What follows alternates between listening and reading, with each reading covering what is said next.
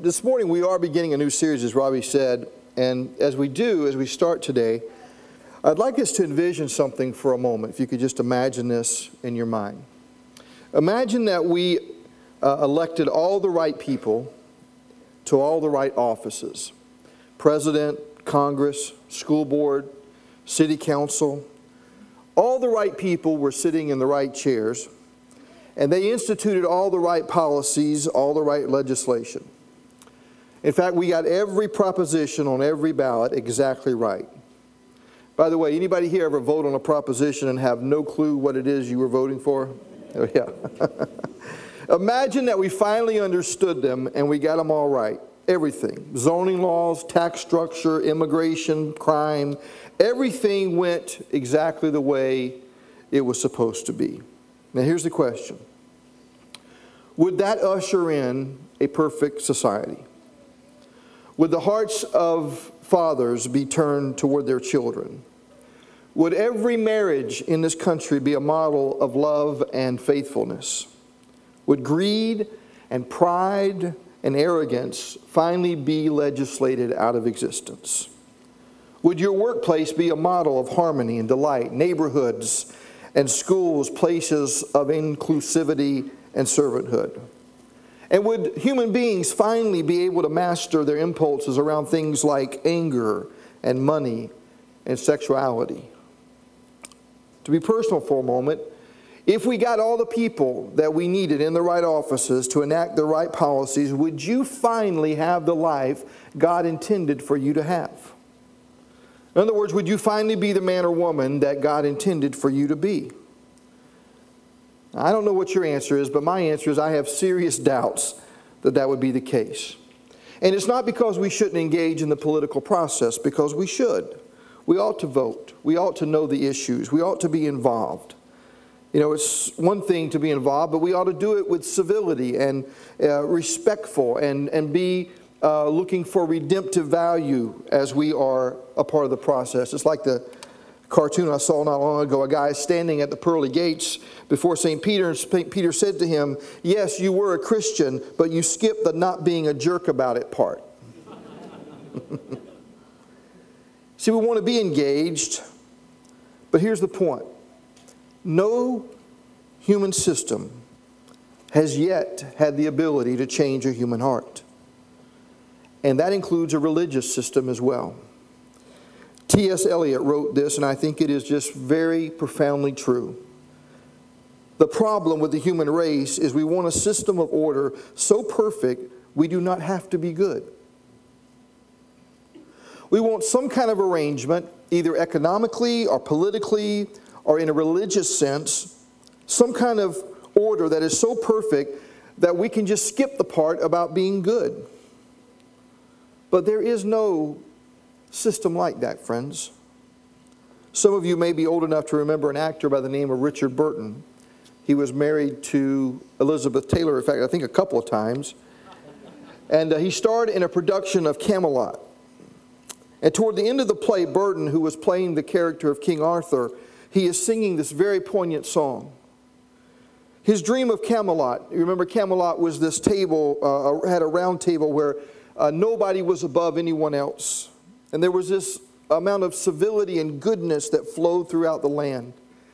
And Burton is singing this song, and he's realizing that the next day that Camelot is going to be destroyed in battle. And he sings these words. He says, Don't let it be forgot that there once was a spot, for one brief shining moment, a kingdom that got it right. That is so evocative. Because there is a longing for a kingdom. Maybe not Camelot, maybe not Shangri La. But one day, a young man, a carpenter, a young rabbi, he comes into this world, and no one had ever had a message like this young rabbi. It is summarized in Matthew and Mark's gospel almost identically. And this is what he says the writer says Jesus went into Galilee proclaiming the good news of God. The time has come, Jesus said. The kingdom of God has drawn near. Repent and believe. Trust him. Give yourself to the good news, the gospel of God. He announces, Jesus does, a new administration. this thing called the kingdom of God. And it has become available now, he said, through me, through my life and my body and my teachings and my presence. He says, if you want to know what life looks like, he says, look at my life. Come and follow me. No longer is it nation, uh, necessary to be part of a nation or a certain ethnic group. He says, now everybody can be a part of this kingdom. And there's this one brief shining moment, a little community is formed and then its leader is crucified. And they thought that that one brief shining moment was over, but they were wrong. As we celebrated this past week, on the third day, Jesus was raised from the dead. And it turns out that your sin and my sin, that death and guilt, that that was actually what was defeated on the cross, not Jesus. And now he says there is a society of a transformed life. This is so interesting that for 2,000 years now, governments and civilizations and political movements and economic systems have come and gone. They have risen and they have fallen. And Jesus still remains the single bright light of the human race. And here's the thing about Jesus Jesus' plan was not to start a church full of people who call themselves Christians but remain cranky, egotistical, judgmental, deceptive, greedy, lusty, gossipy, self righteous religious people until they die and finally get to go to heaven. His dream, his desire, his plan was to begin a society of the transformed life. That is what we're going to look at in this series. What are the signs of life when it comes to living in this kingdom of God? We're going to talk about several of them. Robbie mentioned many of them. These were taught and modeled by Jesus himself. And I want to be clear right up front in this series that only God can transform a life. But what I want you to know is that we are not passive individuals. We can open ourselves up, we can participate, we can learn how to pursue this life. Today, as Robbie said, we're going to talk about one of the first signs of life when it comes to following our Jesus. We call it a growing life. When you think about it, there are few things in this world that we are more drawn to than growth. We were made to grow. We love to be around growth. Think about we plant gardens, we set aside forest preserves, we wait in the spring for our lawns to recover from the winter and then mow throughout the summer because we have to cut the grass every five days now. Think about a parent whose kids learn their very first word Yesterday, they could only cry or babble or drool. Today, he or she has joined the ranks of talkers, and parents are so excited. Think about leaders of a company that's growing and it's achieving its mission, it's, it's, it's on target, it's, it's expanding. Think about the excitement of a 16 year old kid who gets their driver's license. Yesterday, they were a pedestrian. Today, they're a danger to everyone they know. That is growth. As Christ followers, we all face the spiritual fork in the road. One way will lead to growth. It leads to the development of your God given gifts, your potential. It means reaching new levels of maturity. It means a life of service to God and to His world. And there is no joy like that. The other path, of course, leads to stagnation and apathy, maybe even death. And what I want you to know is that you can choose the path of growth. We're going to talk about this for a moment. I'm going to remind you again, and we've talked about this a couple of times in the last probably five or six years, but there are kind of what we would call three components of spiritual growth and transformation. Dallas Willard, uh, obviously one of my favorite writers and thinkers, writes a lot about this, and he uses an acronym in the pursuit of growth. It is the word VIM, just the little three letter word VIM. Now, that is an old word, you don't hear it a lot anymore, but it means to be full of life, vim and vigor. And in this acronym, the V stands for vision, the I stands for intention, and the M stands for method. If you have the cards that we gave you as you came in this morning, I want you to take that out if you would and there should be a pen or pencil nearby. And just take a moment, if you would, you can take this with you today and write these three words into these spaces. Vision is the V, I is the intention, and M stands for method. Now, when we talk about vision, what we're talking about is the Jesus dream. In other words, what does this life look like? And out of that vision, there will come intention, or what we call the Jesus decision. To make an intentional desi- uh, decision that I will pursue the vision. And then finally, we will come to method, a rearranged life, a way. This is called the Jesus way, the Jesus method. Let's start with vision.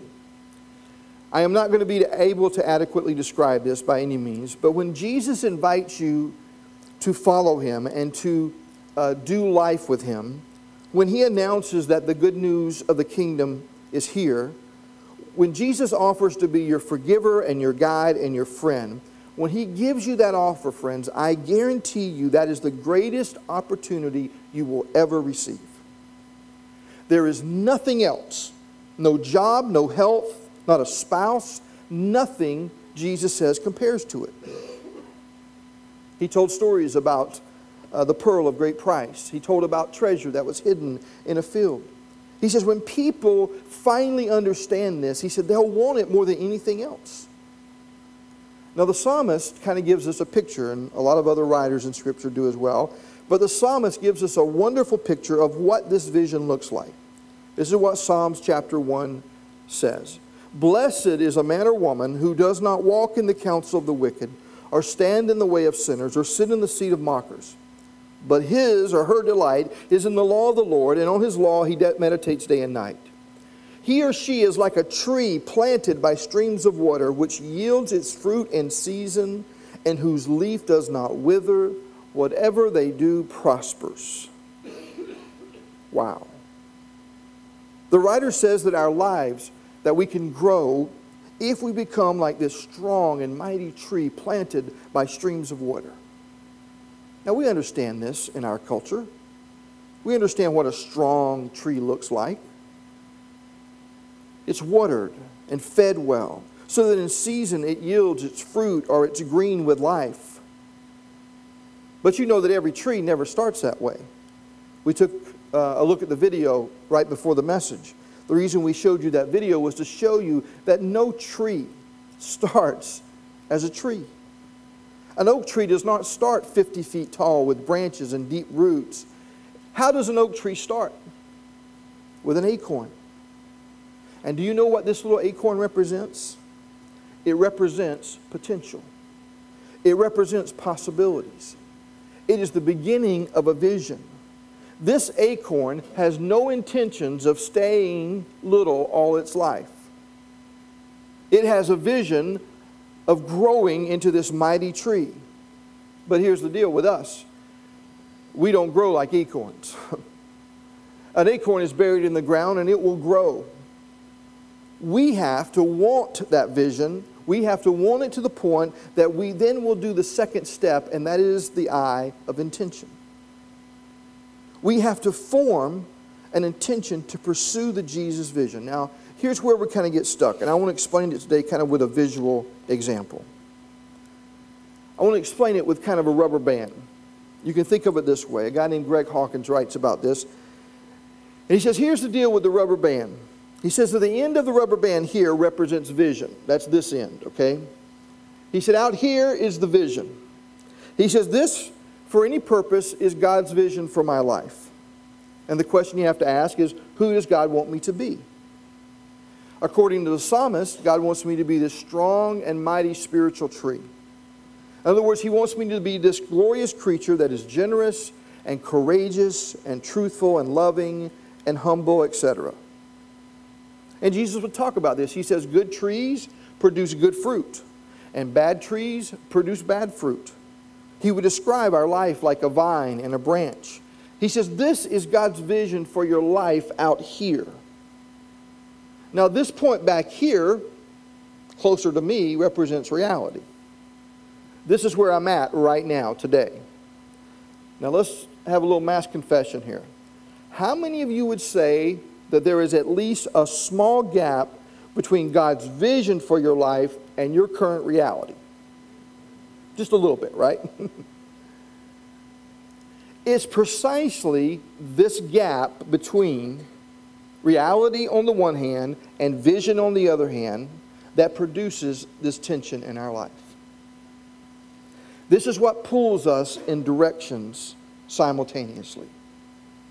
It is always going to be present, friends, in your life, and it cries out to be resolved. Now, here's what I've found there are only two ways for this tension to resolve itself. One way is I can pull the vision back toward reality. I can lower my expectations, I can lower my aspirations, I can learn to settle for mediocrity. And if I do that, I guarantee you this is what will happen. Take it to the bank. I will compare myself to other people who are worse than I am. I will never look at myself honestly in the mirror. I will get distracted by stuff like money or alcohol or pleasure or busyness or something else. I will withdraw. I will not be connected to people, and I will get used to it. There are only two ways to resolve this tension. One of them is to pull the vision back, and the other one is to have reality move closer to the vision.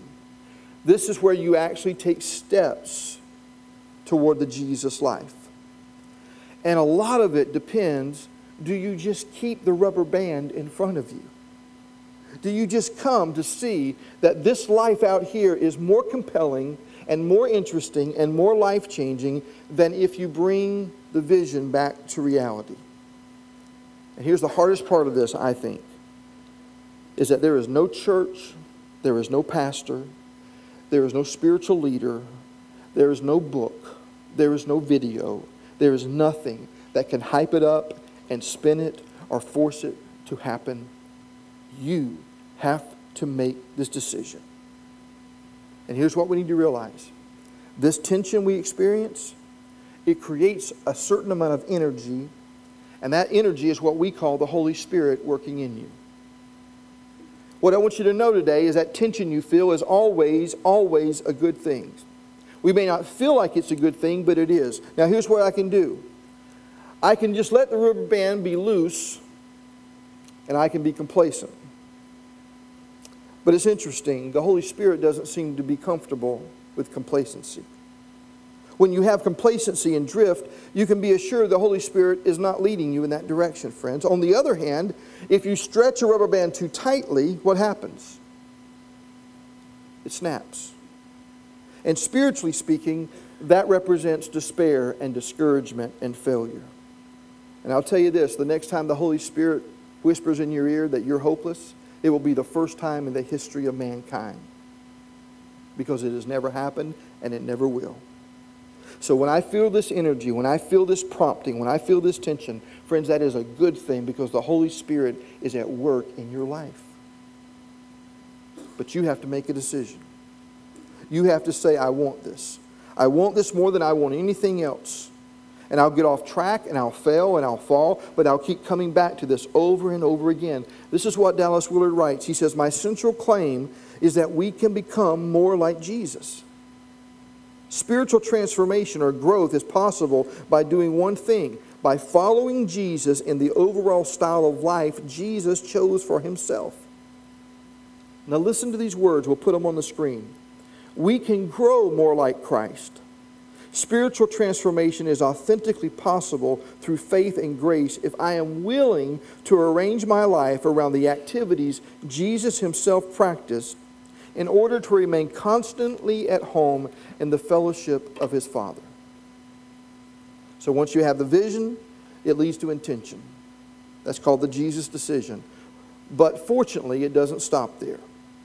Because once we get to intention, the last step is method. This is what people have called for years the Jesus way. We rearrange our life to follow the same practices and methods that Jesus did. In other words, he would go into creation. He would be alone by himself with the Father. He would be silent sometimes and just listen. He would immerse his mind in the Holy Scriptures, in the Torah, and the thoughts of God. He would engage in fellowship with his closest friends. He would give of himself and serve others and live very simply. Now, here's the thing if Jesus felt like he needed to do that, then what are the chances that we, if we want to grow, need to do that? And part of what this means is that you have to believe that Jesus really knew what he was talking about. And here's the beauty of this thing called growth it is impossible for churches to mass produce this. It is impossible to line people up or to send them to a certain class or to enroll them into a certain program. It never works, friends. And one of the reasons that doesn't work in churches, and one of the reasons why pastors pull their hair out trying to figure out how to help people grow, is everybody has different temptations. Everybody has different personalities.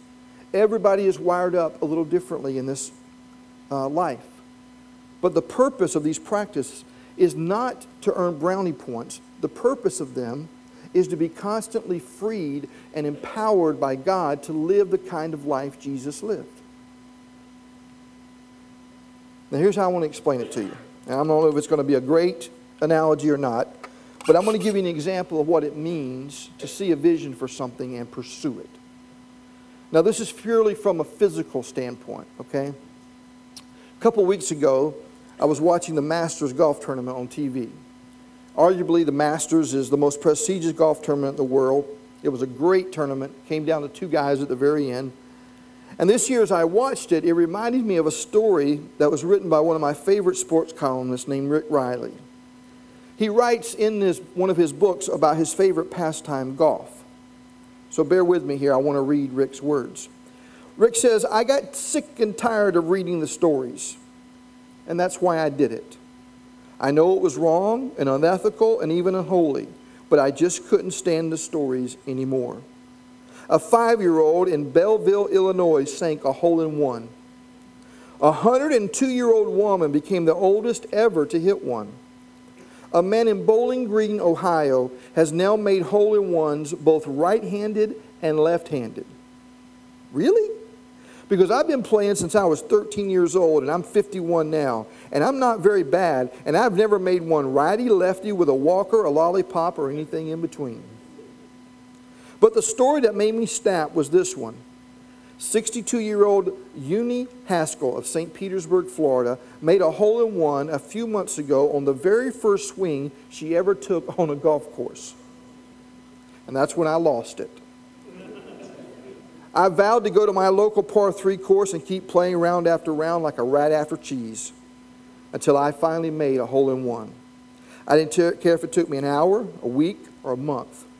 With my 22 year old son and caddy Jake, by the way, he's made one barefooted, I arrived at the golf course at Hyland Hills in Westminster, Colorado, and I set out on the dinky nine hole north course, 673 yards total. My dad has made five of them, said Hyland's director of golf, Todd Coover, who's made seven himself. One went off a tree. I kid you not.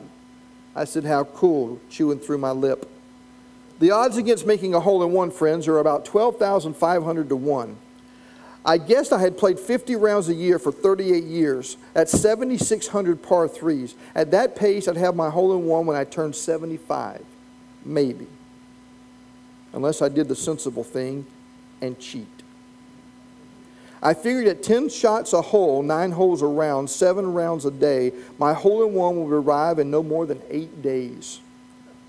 I would probably be divorced, unemployed, and fused at the T3 and T5 vertebrae, but I'd finally be a golfer. My first shot missed, so did my second. In fact, my first 63 missed. My 64th, though, hit the pin and rolled away. My 77th lipped out of the cup. We'll be done by lunch, yelled Jake, standing by the hole and pounding his baseball glove, ready to catch any shots that didn't have a chance. After three loops, I was 0 for 270. After five hours and 43 minutes and five loops, I was fried like a fritter and 0 for 450 with two pins, two lip outs, and one out of bounds shot. Jake was looking like he wanted to be adopted. Are we really doing this again tomorrow? He groaned. And I said, You bet your inheritance we are. Day two, 20 more, 120 more, 200 more, nothing. I repeated holes, I skipped holes. I hit 20 shots per hole. I tried not caring, caring too much, singing one handed, Happy Gilmore, all useless. The golf gods had spited me. As my back spasmed and hands gnarled and Jake's eyes became shark dead, I asked myself, What if I never do it? Am I less of a person? Besides, Ben Hogan never had one, right? Actually, wrong. He had two. And then, when all seemed hopeless, on my 694th shot of the quest, on the tiny 52 yard second, I hit a gorgeous little punch sand wedge that went straight as a Jonas brother. Landed exactly 11 feet from the pin and rolled directly and obediently into the cup like a happy little gopher off to bed. Holy hole out. Jake threw his glove about 50 feet high. I threw my sand wedge, who knows where. We ran at each other like we were in a Lifetime TV, Lifetime Channel TV ad. I had done it. I had achieved the unachievable. Climbed the world's smallest mountain. It had taken six hours and 23 minutes, over 500 ball mark fixes, and 12 Advil, but it was done. Take that, Uni Haskell. We headed to the pro shot to report the news. I hate to tell you this, Todd Cooper whispered, but it's not technically recognized by the PGA Tour. Sorry. And I thought, Todd, I was hitting 20 balls per hole on a golf course the size of a throw rug. What made you think I gave a mole's pimple about official? the reaction from my friends was less than congratulatory. A 50 yard hole in one emailed my pal, the Vanilla Gorilla. That's like a 150 foot putt. Do I care? No. Am I going to tell people how I came to mine? No. And what will I say when I read the story about a legless 104 year old blind nun who got her first hole in one Tuesday while a live wombat chewed on her clavicle? what in the world took you so long, lady? See, here's the deal Rick Reilly had a compelling vision. And the question is do you really think he wanted it? I'd say so. He wanted it more than he wanted anything else, and he arranged his life around trying to reach his vision. That's what leads to a growing life. Listen, I'm not saying that being part of a faith community, gathering for worship, learning, hearing messages, I'm not saying that's not critical. But over time, it turns out that the wisest investment of our time is what is called personal spiritual practices they actually become the key predictor of continued growth in loving God with all your heart, mind, soul, and strength. What I'm talking about here is learning how to abide with Jesus outside of church, learning from one moment to the next, to the next, to the next, how to stay connected to Him. When you wake up, when you eat, when you get in a fight with your spouse, when you're asleep. How do you abide with Jesus from one moment to the next? And the biggest temptation of the Christian life is anything that gets in the way of that. Let me make this specific and we'll kind of turn toward home here. This morning, where is there a sense of discontent in your spiritual life? In other words, where is the Spirit saying, here's the tension, here's where I'm calling you to grow? Let's walk through these. One of them maybe has, has to do with how I know God, how I think about God, what I think about God, and how I experience God in my life. If you are struggling with your concept of God, connecting to God, understanding God, figuring out all that kind of stuff, one of the best ways to understand that and to grow in that is to reflect on His Word. I'm not talking about reading the Bible. I'm talking about reflecting on the Bible, reflecting on the words of Scripture, and my life in light of what the Scriptures are saying. Does that make sense? It turns out that the number one personal spiritual practice that predicts growth across all stages of spiritual life is this one. Internally speaking, it is the number one indicator because your concept of God is the single most important concept in your head. I'm going to say that again. Your concept and idea of God, what He's like and what He's not like, is the single most important concept in your head. And the reality is, is that my attitudes toward life, toward people, toward confidence, humility, all those things, they flow from how do I think about God? And what's crazy is we talk about a lot of things, but we don't talk about this one very much. It's very interesting. When I was growing up, Robbie and I, we both grew up in a Pentecostal church, not the same one, but it was a good one that I grew up in a Pentecostal church, and what I found there was for some reason, no matter which church I've ever been involved in, there was always a number one complaint from people. Number one. The number one complaint that I heard more than any others is people would say, you know, we're just not being fed enough. I'm just not being fed. And what was crazy about this is that the people who said this had been around church for like 15, 25, 30, 150 years. And they would say, I'm just not being fed. I need to go to another church because I'm not being fed. And listen, I understand when you're young and you don't know much about Scripture and you don't know much about Jesus' life and all, I understand. You need somebody who understands the Bible and help you grow in the Bible and explain it. I got, I got that. But at a certain point, God expects you to take off your bib and climb down out of a high chair and pick up a fork and cut your own food up and feed yourself. So, if you don't have a plan for reflecting and immersing your mind in the scriptures, and again, I'm not just talking about reading through the Bible so that you say, well, I did all 365 days. I'm talking about getting it down here so that it changes your mind about God and the world around you. That's one of them, okay? That's one practice. Here's another one God often calls us to grow in servanthood and serving. Now, this is interesting. The most important outside activity in predicting spiritual growth is serving others. Now, remember what I said. The most internal practice, the most important one, the one that is a predictor of spiritual growth internally, is immersing your mind in the words of God.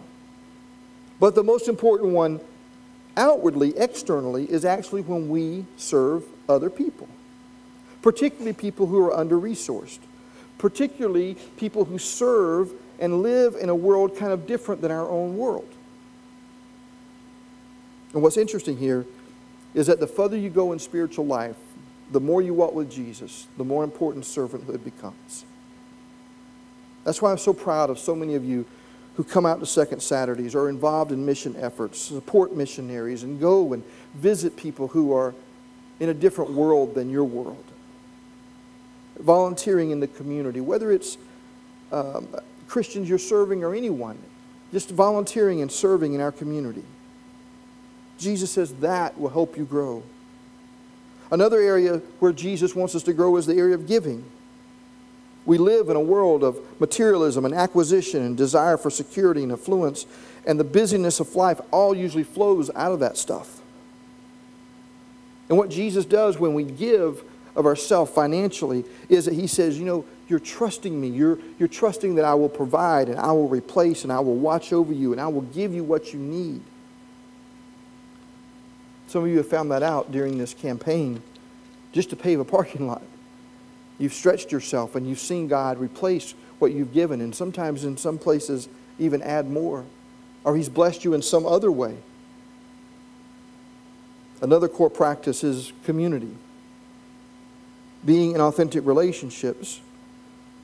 We announced this morning another life group for young people, for young adults and students.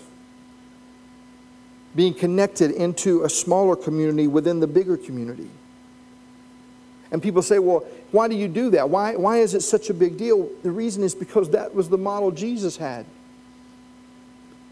Jesus took a small group of people and he did life with them and he loved them and he was accountable with them and to them and they to him. One of the other things, one last thing. People have said to me many times one of the key catalysts for growth has been times of pain and difficulty in their life.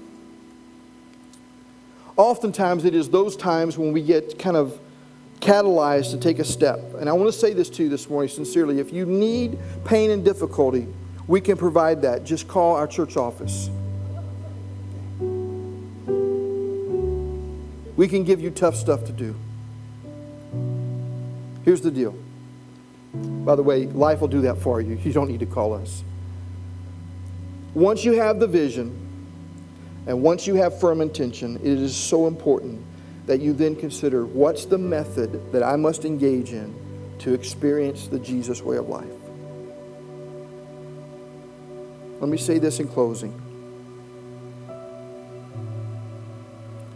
The number one way you will grow, friends, is you own your own spiritual life. No one, and I mean no one, is going to hit the hole in one for you. Only God can bring about transformation, only God can bring about growth. But you can put yourself in a place. You can do certain things that will set you up to grow.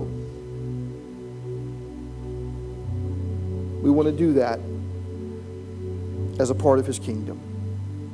I'm going to ask you to stand this morning. I'd like you to hold that card that we gave you, and I'd like you to look at it one more time.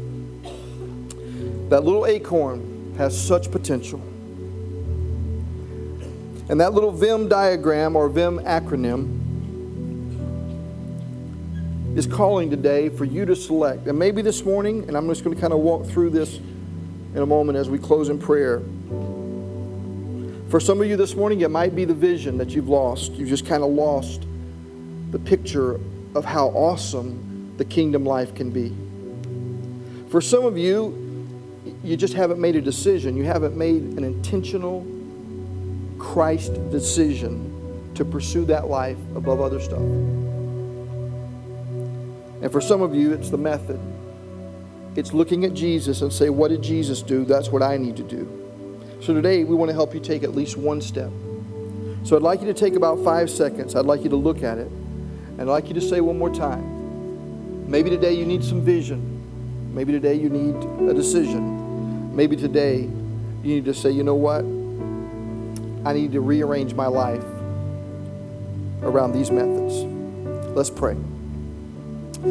Jesus, today, for those who have kind of lost uh, their spiritual eyesight to see the vision of how awesome and how wonderful and how blessed the kingdom life could be, I pray today that you would kind of stir them and wake us and uh, open our eyes to a bigger vision of our life. Help us to remember that we can either hold the rubber band out and look at the vision, or we can pull it back and just decide to live in current reality. And if we do, we miss this wonderful thing called the Jesus way of life. For others today, uh, maybe it's time to make a decision. Maybe it's time to sense the Holy Spirit's tension in their life, that energy that says you can either pull back and just be apathetic, or you can pull further and you can move forward. I pray that we would uh, receive that, that unction, that, that, that, that passion, that help to see that if we make that step, Jesus will show up. Finally, there's some of us who have gotten so busy in life and so um, just maybe covered by pain and difficulty and, and circumstances of life that we, we've just forgotten to rearrange our life around the way of Jesus. So today, bring to our minds and to our hearts the methods, the practices that our Savior practiced. Whether it's being out in nature and close to the Father, whether it's being immersing our minds in Scripture, whether it's serving under resourced folks or maybe in a community life group where we're doing life together with other folks. Help us today to understand that those practices, engaging in them as the Holy Spirit works in our life, is what helps us grow and mature into Christ likeness.